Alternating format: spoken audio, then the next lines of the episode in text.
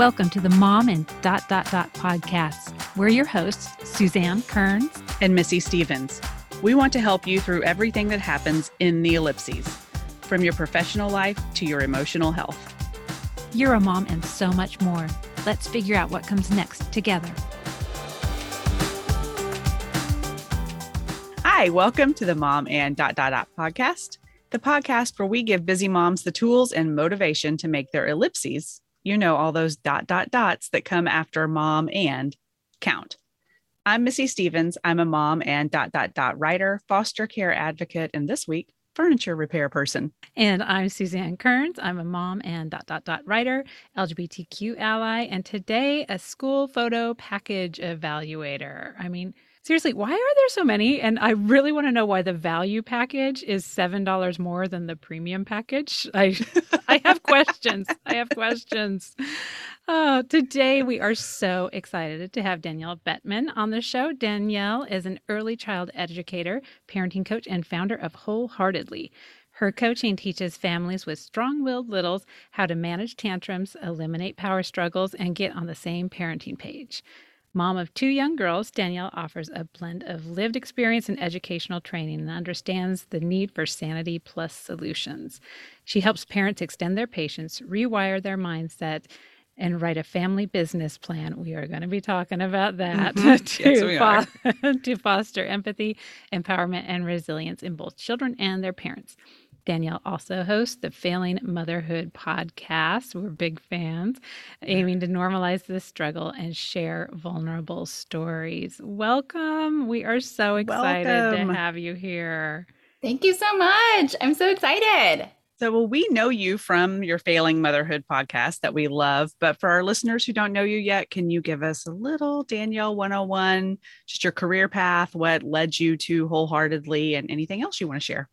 Of course. Sure. So, you know, when you're 18 and you feel like you are supposed to know what you want to be when you grow up and no one does, all I knew at that point was that I loved working with kids. So I went to college for early childhood education, birth through third grade, with the teaching certification for elementary built in, and just figured it would give me a lot of options and I'd figure it out as I went. And so out of college, I was working in classrooms in Head Start and Early Head Start, which is the age 3 to 5, and then moved into Early Head Start, which is babies, infants, and toddlers up until they graduate to preschool. And I loved it, but what I realized was that what happens at home is what's really wiring kids, and parents are doing the hardest job in the world with all of the world's best intentions and no manual orientation period support system to speak of at this point.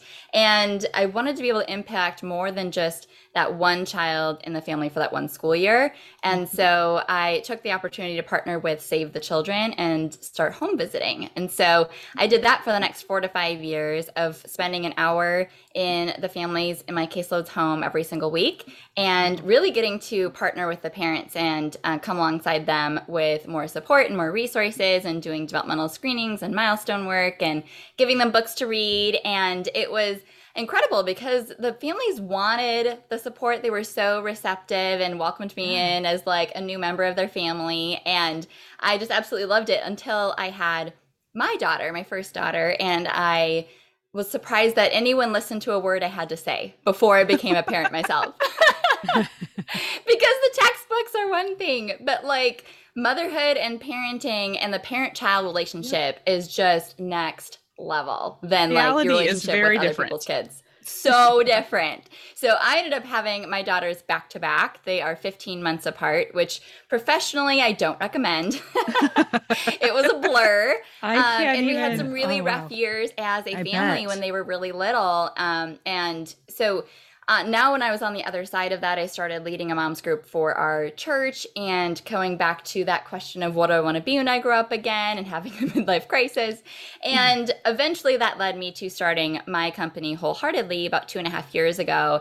And it came out of the fact that I just really love working one-on-one with parents that want to do their darndest to get this parenting thing right, and just know that with more perspective and understanding and tools and being able to hash out some of their differences, they'll be able to feel like they are actually the parent that their kids need. And so I have started doing that in home. Now it's all virtual, of course, because of lovely COVID, but I can reach families everywhere, which I love. And then I started my podcast about a year ago called Failing Motherhood. And that came out of a survey that I was asking families, like, what are the things that keep you up at night? What are your biggest fears? And I figured it would be, you know, something happening to their kids or like safety concerns or things like that. And like 75% of the answers were, my temper is screwing up my child and I feel like I'm failing at motherhood. And so I was like, this is the message we need to talk about then. So I started Failing Motherhood, being able to interview any expert or regular mom that felt like they could resonate with that feeling of failing at motherhood from time to time or every day. And so we talked about it. And so it's hopefully very reassuring that you're not alone if you have those feelings and you still are the parent that your kids need. And it's okay to ask for help and take care of yourself along the way. So that leads us to today. That. And now, you know, our listeners know we're more of a mom podcast than a parenting podcast, but I feel like your expertise and your parent coach advice could also be used to kind of set up habits to build more dedicated mom time. We're going to talk a little bit later about the family business plan, but just curious if you have any other kind of two birds with one stone bits of advice. So things that we can apply to our parenting that have the trickle down benefit of helping our kids, but also help us to free up time for our mom things. Yeah, it's all meshed together. It is. And that's really kind of my whole philosophy is like, you can have parenting strategies of like what to do with consequences and how to handle a meltdown and some of these things that are just like the what to do, how to do it type of logistics. Yeah. But if you don't address the whole you side of parenting, then you're missing the mark completely and you don't have even the capacity to do the things that you're learning and make it possible to get your kids to listen, because a huge part of parenting is the parent. It's you. And so if it was called childing, it would be a totally different thing, but it's called parenting. So they have that down. The kids have the childing down. They're experts. They are nailing the childing.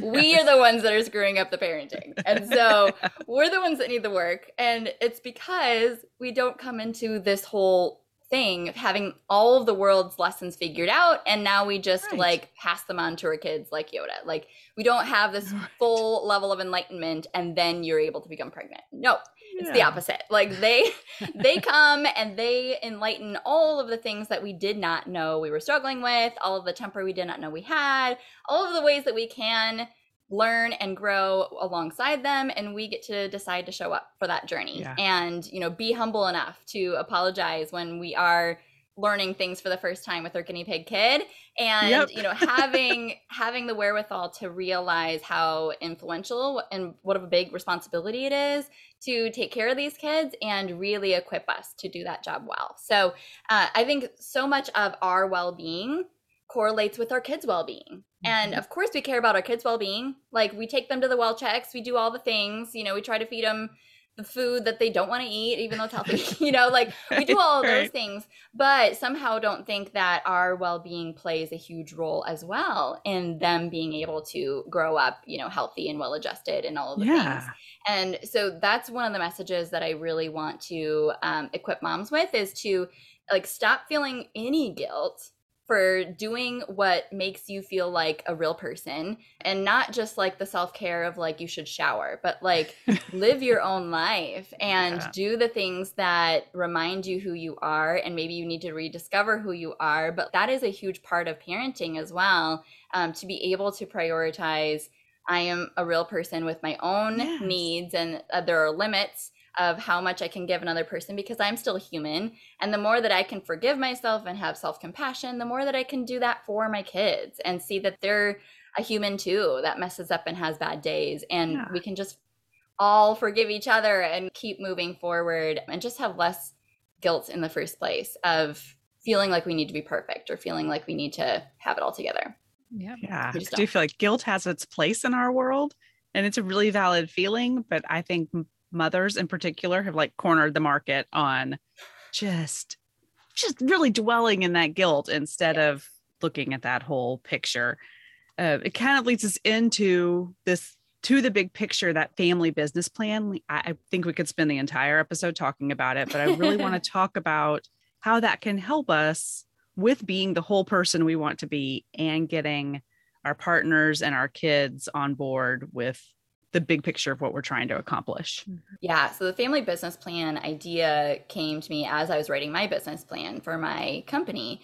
And I just had the thought of, what if we brought the level of intentionality we take to work home? What would that look like? And of course, we understand that the best principles behind good leadership requires a really healthy relationship where the employees feel heard and empowered. And there's so much that goes into the management of people in the business sense. And we realize the value of clear communication and having a vision that we're all on board with the end goals of where we're going with things, and just, you know, doing all of these things to set ourselves up for success when what we want to have are these outcomes. We don't take that home. And so the family business plan, it basically created 6 conversational exercises that parenting partners hash out together to be able to identify your family's identity and your family's core values and your family's mission statement, and really be able to make that real life, day-to-day applicable and in that implementation phase, so that your kids also really get a healthy sense of belonging and connection through your leadership.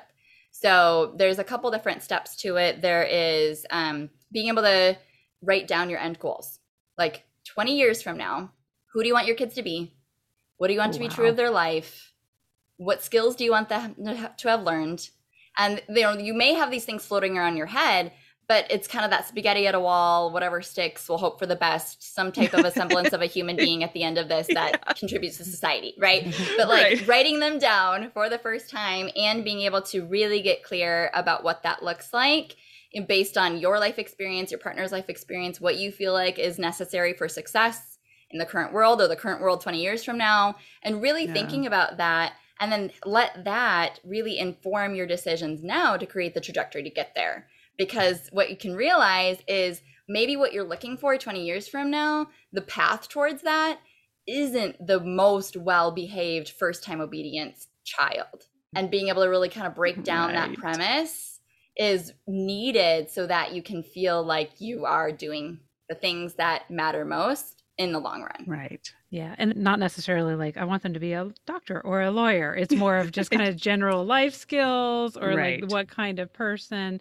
And then you obviously need to weave that in with, and who do I want to be and who does my partner want to be? And like, how does that all mesh together? Yes.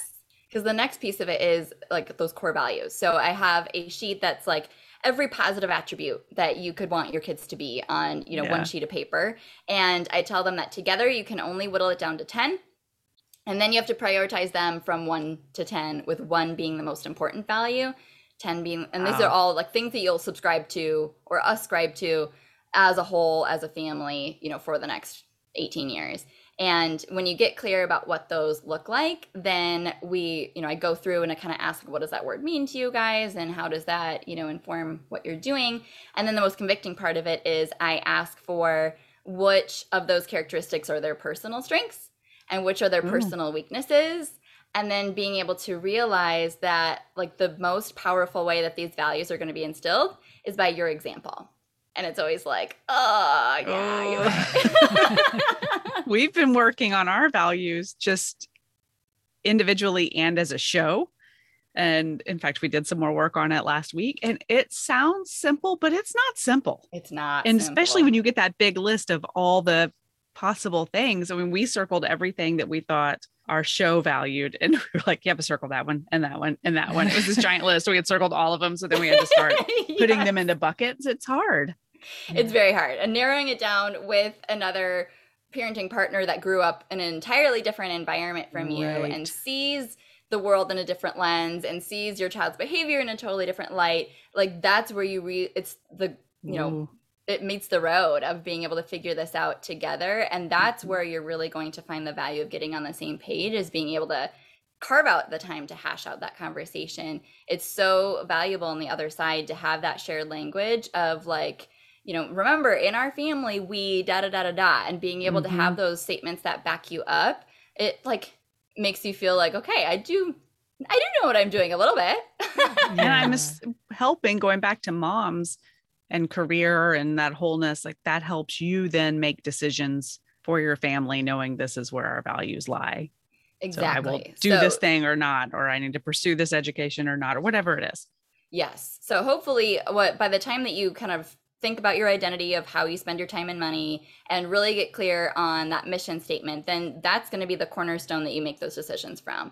And it is hopefully will educate your decision of whether or not you do private school, or whether or not you decide to do van life and travel the world, or like, you know, whatever you decide are these big things moving forward as a family. It's because of that core base of this is our foundation, this is who we are, this is what we do, and this is what we're trying to do as a family, and what's going to give us the most ROI for that. And a lot of that then can be breaking down. What I recommend is having family meetings as a follow-up that really makes that applicable day to day when you're able to solve problems as a family, you're able to come together on big decisions as a family. And that's where you can identify, hey, I really think that this is something we should consider, or this is a priority for us and it's waning, you know, like we got way too many extracurriculars. We're not having any dinner as a family anymore. That's a problem.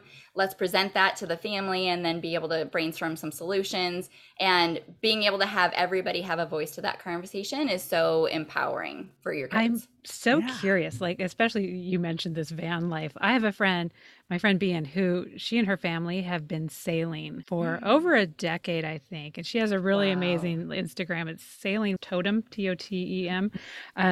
And she's got, you know, kids. They've been schooling on this sailboat for a decade. Can you imagine? I can't imagine. But I'm really curious, and I don't want to use her as an example because, I mean, I've known her for ages, and they were very much like, the whole family was on board with this. But I'm thinking, like, what if it's someone was the, I want to sail the world, or I want to live in the RV and travel the world, and the other one's like super homebody. And how do you then in those family meetings, if one of them's like, I would really like to sail the world, and someone's like, I love just staying here. Like, how do you start working through those, and how do you make compromises and make those decisions?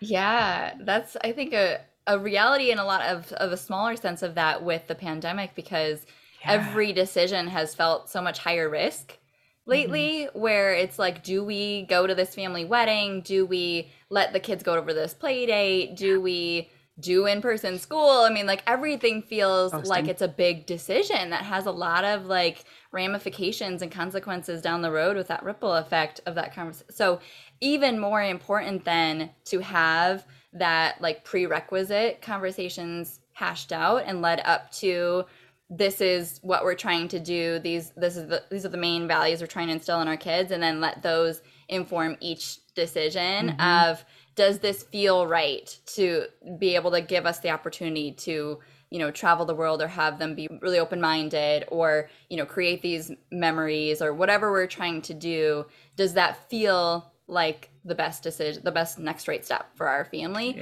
Or is that just like an escape? And probably not what's actually best, because it really has to be informed too by the personalities that are in your home. And just because something is academically valuable, or like what someone else is doing, or something that sounds fun or recommended, you have to know that it's the right fit for the kids in front of you. And only you, as the expert CEO of your family, knows that deep down, because you've spent the time and you know them the best. Yeah. My husband's so much better at that than I am. I'm listening to you talk and I'm thinking, he can boil it down really fast to what matters. Whereas I can get very caught up in the what ifs, especially when you're talking about this past, however long, our whole lives of COVID. I think it's, every decision to me is fraught with an emotional level that he can take out. Yeah. And he can say, it makes more sense for our family right now to not do this thing, or to do this thing this way, where I'm spiraling off to the side about the the more touchy-feely parts of it, I guess. So it does mm-hmm. help if your family has a plan. I think that I would probably refer to that and at least get myself halfway to the point of sanity, and he could take me the rest of the way. Yeah. I mean, there's value in that yin to yang. There is so much of that opposites attract mentality in partners that is valuable. And we have to realize, you know, the different insights and how we can embrace that and, best inform like that whole holistic approach of what's best for our family. And so don't completely discount that. Like it's only, logic only kind of an analytical mindset. Right.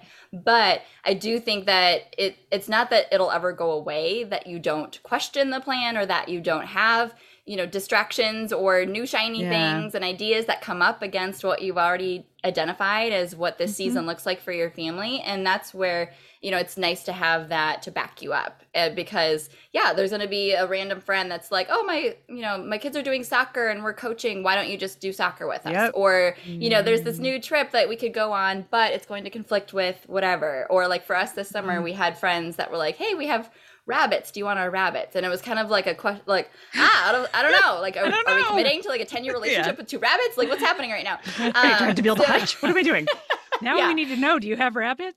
We did actually end up getting them. And one of them has died. And we have spent like the whole summer at the vet with the other one. It has been an undertaking. Oh, you're like, really? I wish I hadn't taken these rabbits. Didn't know what we were signing up for with that one.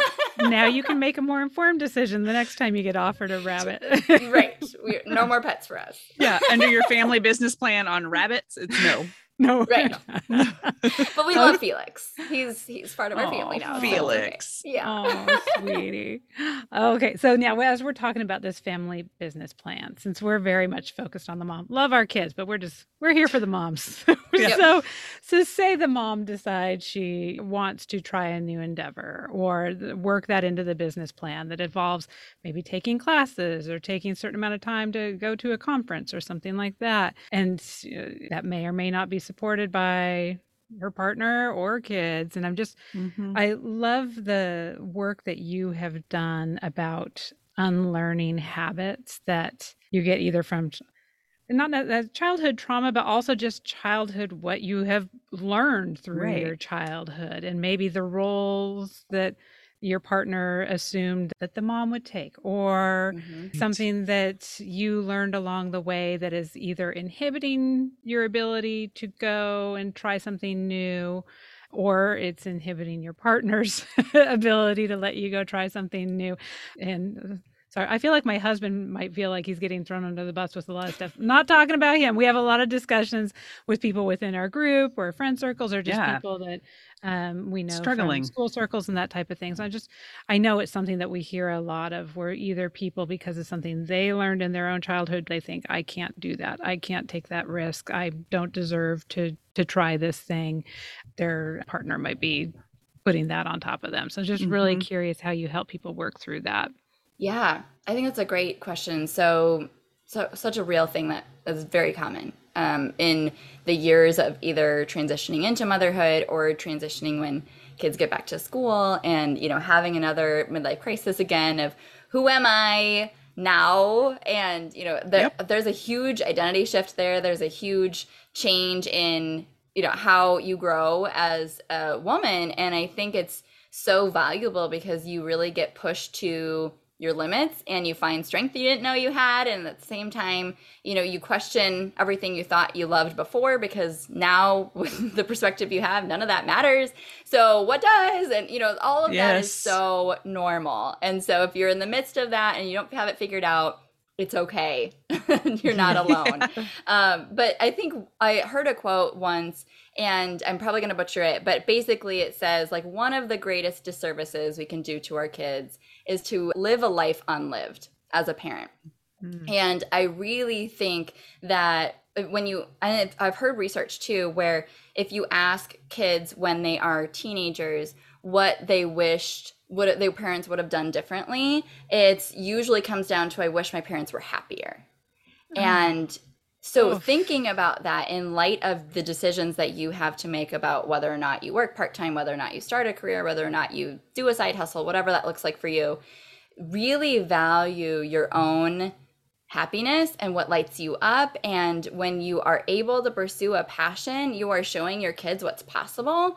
And it's not always going to be what you valued as a kid growing up, because we live in a completely different world right now. Right. But I think, you know, being able to show our kids that we do care about things outside of our home, it takes a weight off of their shoulders of feeling like they're our whole world and that our happiness is dependent upon their academic success or their behavior or them, you know, becoming a protege in some extracurricular activity, being able to just show them we have our own things that light us up and that we're running with and doing. And of course, you know, we're so happy to take them along for that ride as well, but it's not entirely dependent upon other people. Like, we are self-sufficient. We don't have to make them responsible for our emotions or, you know, make them feel like they have a bigger role than they're age appropriate, ready for.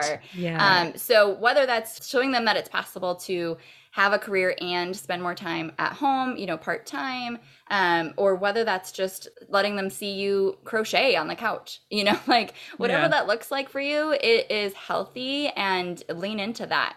I love that so much, because I hate the idea that any children would be tied to their parents' happiness, but of course they are. And it breaks my heart to think that teenagers, who are some of the most self-absorbed people in the world, would actually say, hey, I wish that my parents were happier. Like, that says a lot about what they're seeing out of us. And so it's freeing. I feel like it gives everybody the permission to go be happy, go find something that sparks your joy. We talk about it a ton on this podcast of trying to figure out what those values are and then what does light you up and then how you turn that into a life. And so that's great. It's good to have that permission. Yes. Yeah. Parent coach approved. Stamp. I love it. Yes. Like, there's so much value in the quality versus the quantity of the time that you spend with your kids. And if you can really make the 2 hours at the end of the day worth it because you filled your own cup all day, that is just as advantageous to your kids as staying home that full day and just being absolutely genuinely miserable. Yeah, that actually kind of leads me into my next question. Not that being a stay-at-home mom is miserable, but I'm gonna bring this around. It is for some people. That's true. That is true. And some days are better than others. But I've talked about it before, and maybe this is my own issue I just need to work through. But growing up, my mom was a single mom, full-time working mom. And I was really proud of that. Like, I didn't have a lot of friends whose moms worked full time or worked at all. And I was like, I thought that was pretty cool. And I feel like there was a lot of benefits for me and for my brother too, as far as independence. And we were the classic 80s latchkey kids, and, you know, but I think there's a lot to be said for that. And it's kind of funny. I'm living the life I think that she wanted to have. Her goal was to be a stay-at-home mom, and because of life circumstances was not able to do that. And now here I am, like, living the dream and live my dream too. I had always wanted to be able to be home with my kids too. But I feel like I'm not setting a great feminist example for my daughter or for my son, as far as what his expectations are at a female gender, you know, stereotypical female gender roles. So I'm just really, I've kind of worked past that as far as finding volunteer service that I feel very passionate about, as far as my Informed Parents of Austin, advocating for LGBTQ students.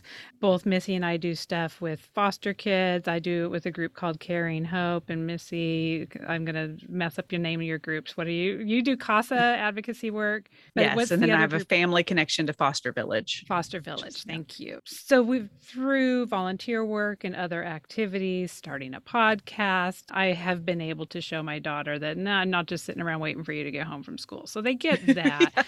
But I do think, but it also took me 15 years. And I do know that there was probably a point about 10 years ago or so where I was just like, oh my gosh, I am literally just a lady who bakes cupcakes. And that is my contribution. And there is a time and a place for that. And I think that during that time, that's all I had to give. And that was fine. And I have no shame in that. And if anybody's in their cupcake phase, do the cupcakes. But... Or like I was for a while, I was so miserable in my role that I couldn't even make the cupcakes. Like that was my full job, but I couldn't. Yeah. Oh my goodness. When the when the cake pops go against the wall. Yeah, the cake pops hit the fan. Yeah. Okay, that's makes me feel really good. So thank you.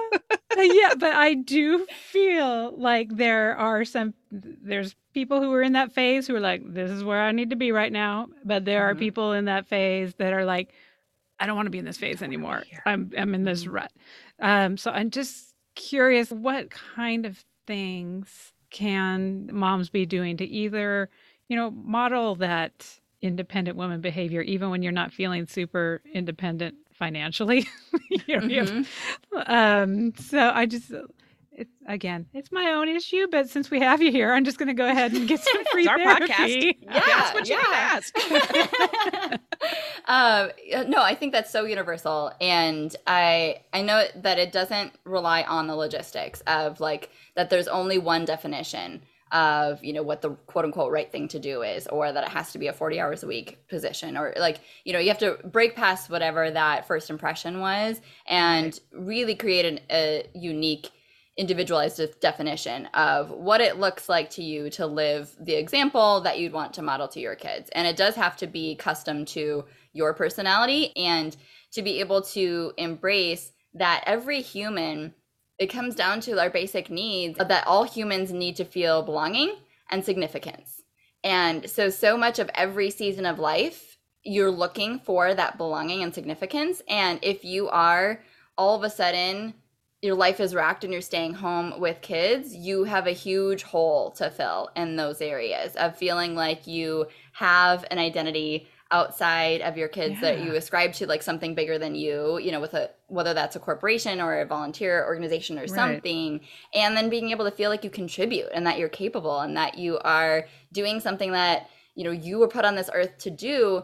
The raising kids is that, but it doesn't give you that big, huge, boost every day of that accomplishment of feeling like you're doing the things and you get to check off all the boxes. And it just is a totally different level of fulfillment that you, I think a lot of times you need to be able to balance that with something outside of that motherhood role that allows you to feel that fulfillment. And so whatever that looks like in every season, I think just give yourself the permission to pursue it and continue to find ways to logistically make that happen. And if it's a win-win of being able to do that while spending a little more time at home, then amazing. I think that's the best of both worlds. Yeah.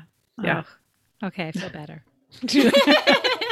But you know what I think it comes down to, and Missy and I have done a lot of exercise around this, and we've had such amazing coaches come on and talk about this. I think my problem was that back when I recognized that, my time's starting to free up a little bit, I want to extend myself and do some more things, I didn't even know where to start. It was super overwhelming. I think we had the conversation, it was Julie Lithcott-Hames had something in the Your Turn book about when there's too many flavors of jelly. Like you can't, there's a study about when people go into a grocery store, if they have to look at 100 different jellies, they're like, screw it, I have no idea. Jelly. No jelly. Whereas if you have 4 to choose from, like, I would like the strawberry preserves. And I think I was feeling that. And I was feeling that there was just so much to choose from, didn't know where to start, had lost sight. And it wasn't, I can't even blame it on the kids. I think I had already lost sight of what I wanted to be doing and what my values were and what brought me joy back when I was working before I even had kids. I think I just followed a weird, I'll just get this degree in college. Oh, and that degree, I guess, gets this job without ever putting very much thought into it. And, you know what? I'm going to sidetrack. Are you having a moment? I'm going to sidetrack because we have 4 minutes before we have to cut off for... Look, listen, learn. But no, since you are a parenting coach, we don't usually talk about kid stuff. And so I'll cut this out if it isn't relevant to anybody else. But this whole, you can tell how much I'm spinning and spiraling on this just because I can see you thinking. I can literally see you thinking. You can see me thinking. But no, because, okay, so I worry about this because I'm going all the way back to this is when I made a college major decision. This is when I just followed that path back in the day when we thought that you had to continue the path, whatever you chose in college. Well, I guess you're stuck with it now. So I'm very much in that mindset, while my daughter, who is a junior now, is in the process of having to make decisions about where to go to college, what to major in. And I feel like I'm going back to that place of like, oh my God, if you don't choose the right thing, you're going to be stuck with this for the next 70 years. When I know logically that's not what the world is anymore. But I'm sure this would not be the first time that you would have a parent come to you with a kid who's starting college and like, what advice do you give for either helping or getting out of the way as they're starting to make these decisions about their own lives? And whatever advice it is, probably really applicable to moms who are in the I'm starting semi-fresh place too. Yeah. And my expertise is the birth through third grade. And my daughter's in third grade now, and I'm like, all right, I'm out. I don't know what to do after this.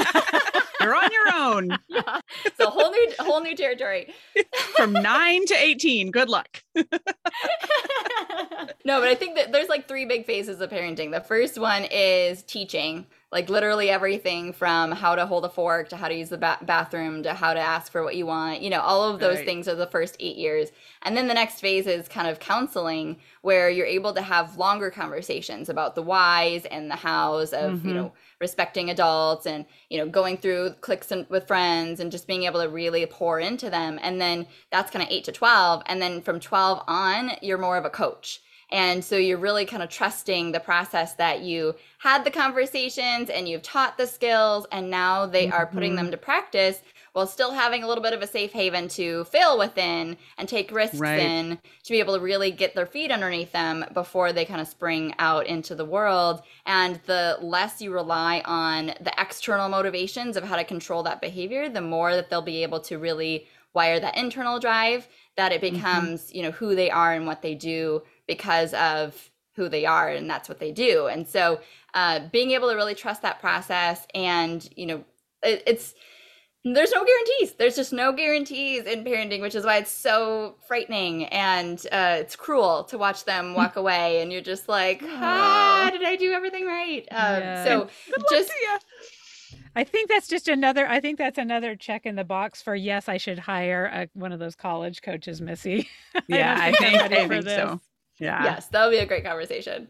Yeah, because that is another thing I'm realizing that a lot of people do is they actually, and obviously we're fans of coaches in the sense that everybody have an entire podcast around it, and the importance of finding coaches for your needs. And I think more and more I'm going to the side of, I think for her well-being and me, just, I mean, you saw me do a little spiral just thinking about, she's not even in her senior year yet, but just me putting all my baggage on her about these decisions that she's making, which should be really fun and exciting. And instead I'm like, but you could pick the wrong one. This is your whole life. So, yeah. I can't stop thinking about what you said, though, as you started your spiral. You were saying that your journey with where we are now really started even before you had kids. Yes. And I had never thought of it that way, but it's so true that I did not love what I was doing when I had my first child. I had gone out on my own and had this marketing communications business, and I was really not great at it. I thought I was going to be great at it, but I was not ready to own my own company, and it was a huge struggle. And so I was already in the, what am I doing spiral? I had left my corporate job. I thought I could do this on my own.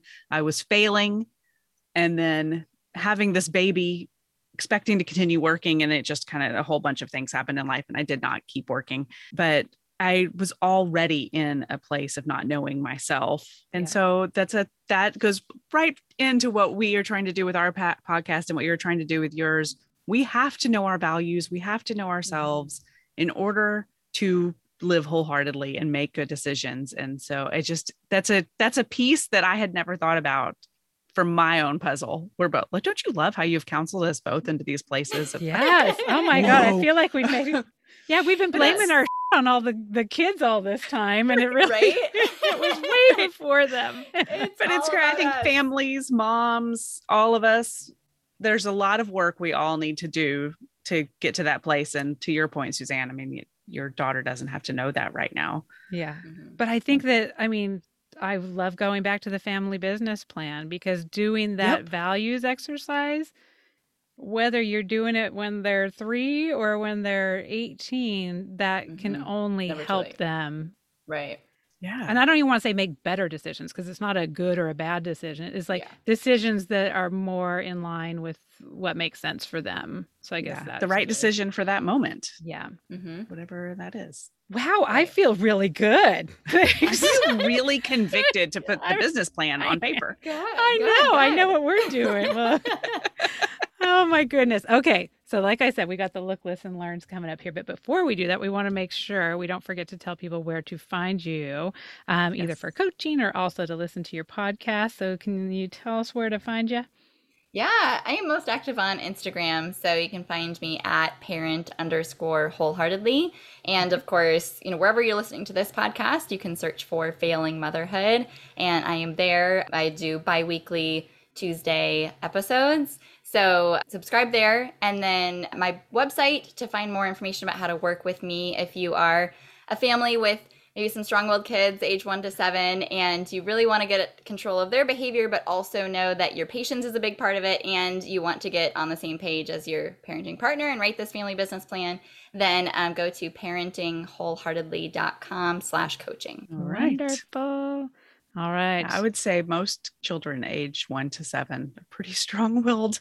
Right? Yeah, they all are. Yeah.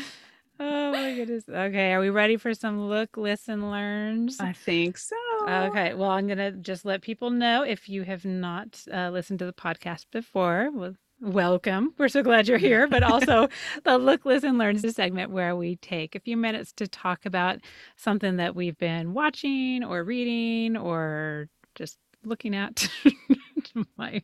Oh my God, I got to send pictures on the Facebook page in our Mom and community. I tell you, our brand new outdoor, I talked about this yesterday too, but I'm going to talk about it again. The bird poop that I was talking about, our beautiful new patio, our step pavers that I thought were covered with purple bird poop. We've been educated. I think it's squirrel pea. Really? I don't know. I mean, that's a massive amount of squirrel pea. Danielle's like, what? You have to go find the pictures because they're on Suzanne's Instagram. Like the whole stone is covered. Oh, and that's just one stone. I mean, it is everywhere. It's like SeaWorld splash zone out there. A squirrel. We have a ton of squirrels. I've never seen anything like that. I don't know what it is. Something bad's happening to somebody. I don't know if I should be worried or just mad. But anyway, where was I going with this?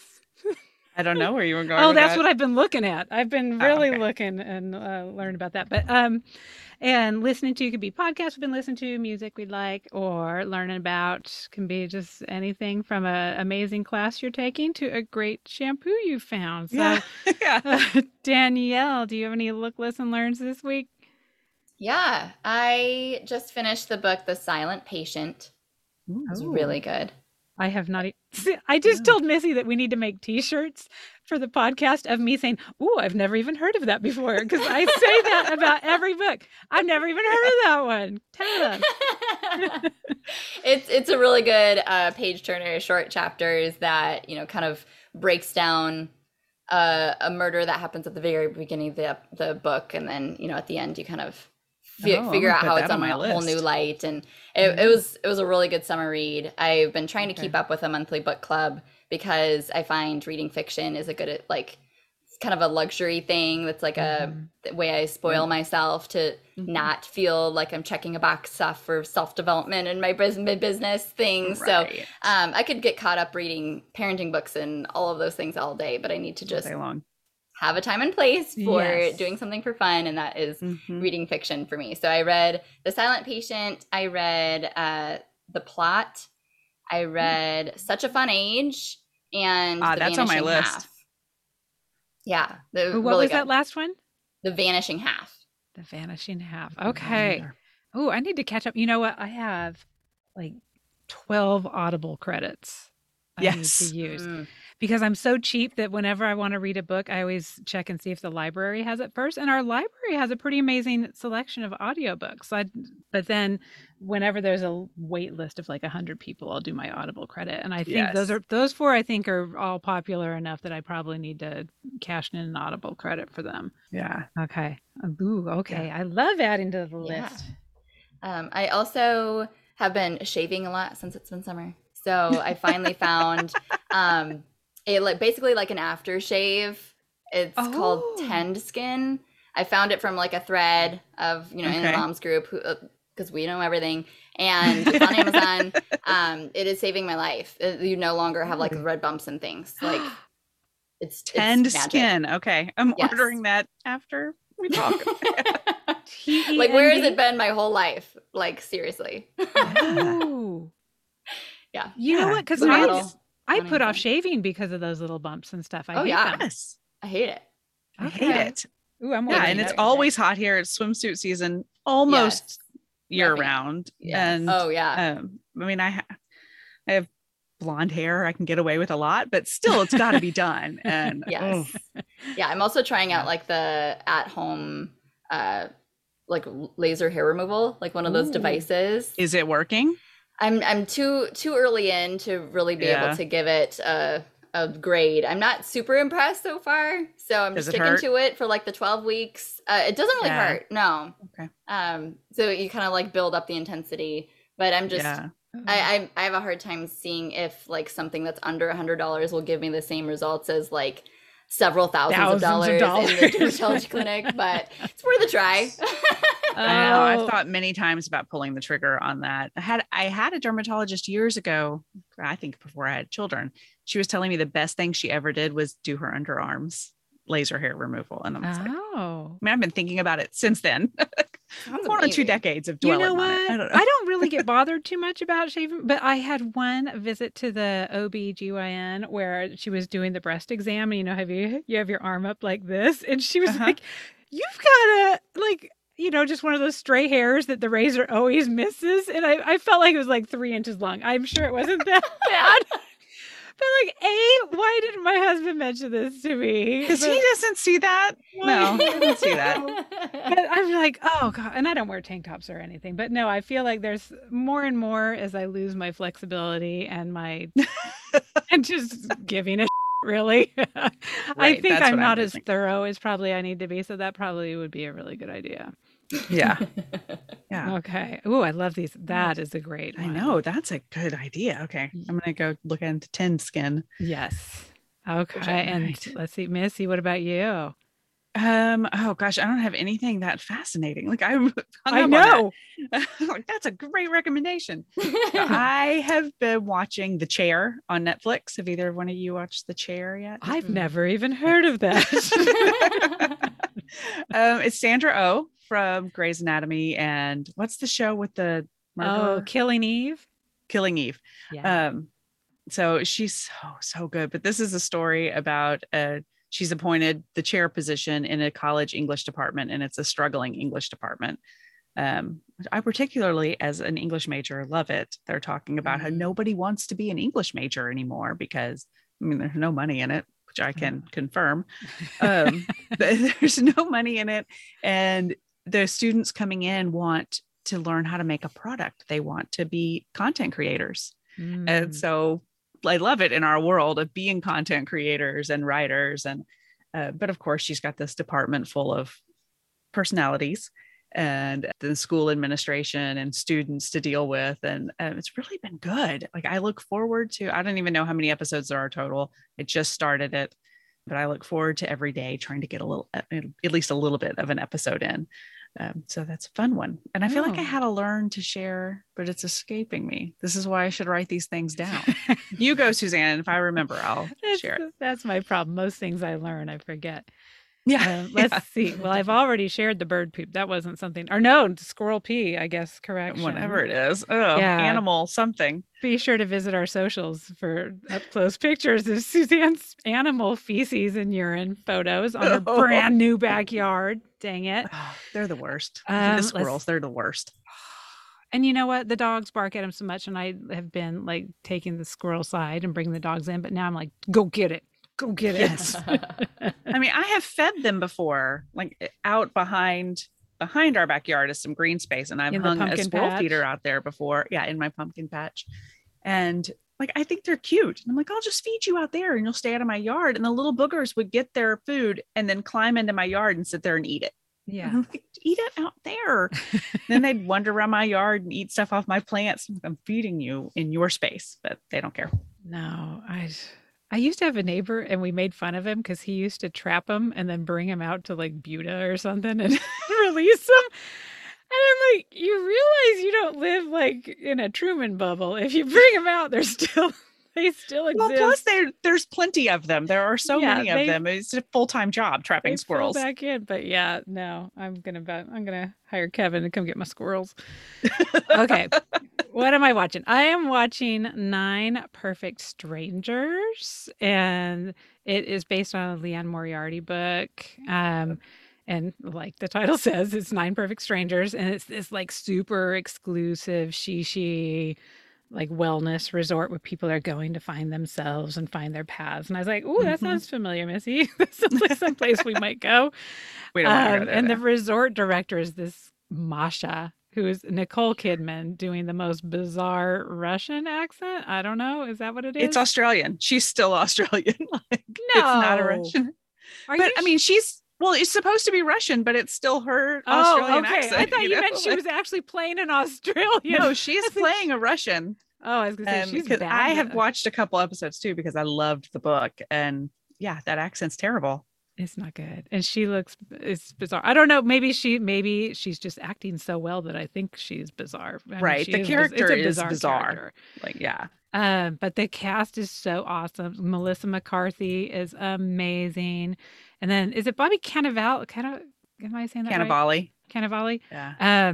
He's one of those guys that I mix him up with another actor. So I actually had to look him up. And he's from so many things, but like he's the cop in Ant-Man. I think that's where I remembered him the most from. And then Michael Shannon, he's in a ton of stuff too, but I loved him in Boardwalk Empire. But then of course Manny, I think it's Jacinta. From The Good Place, who played Jason.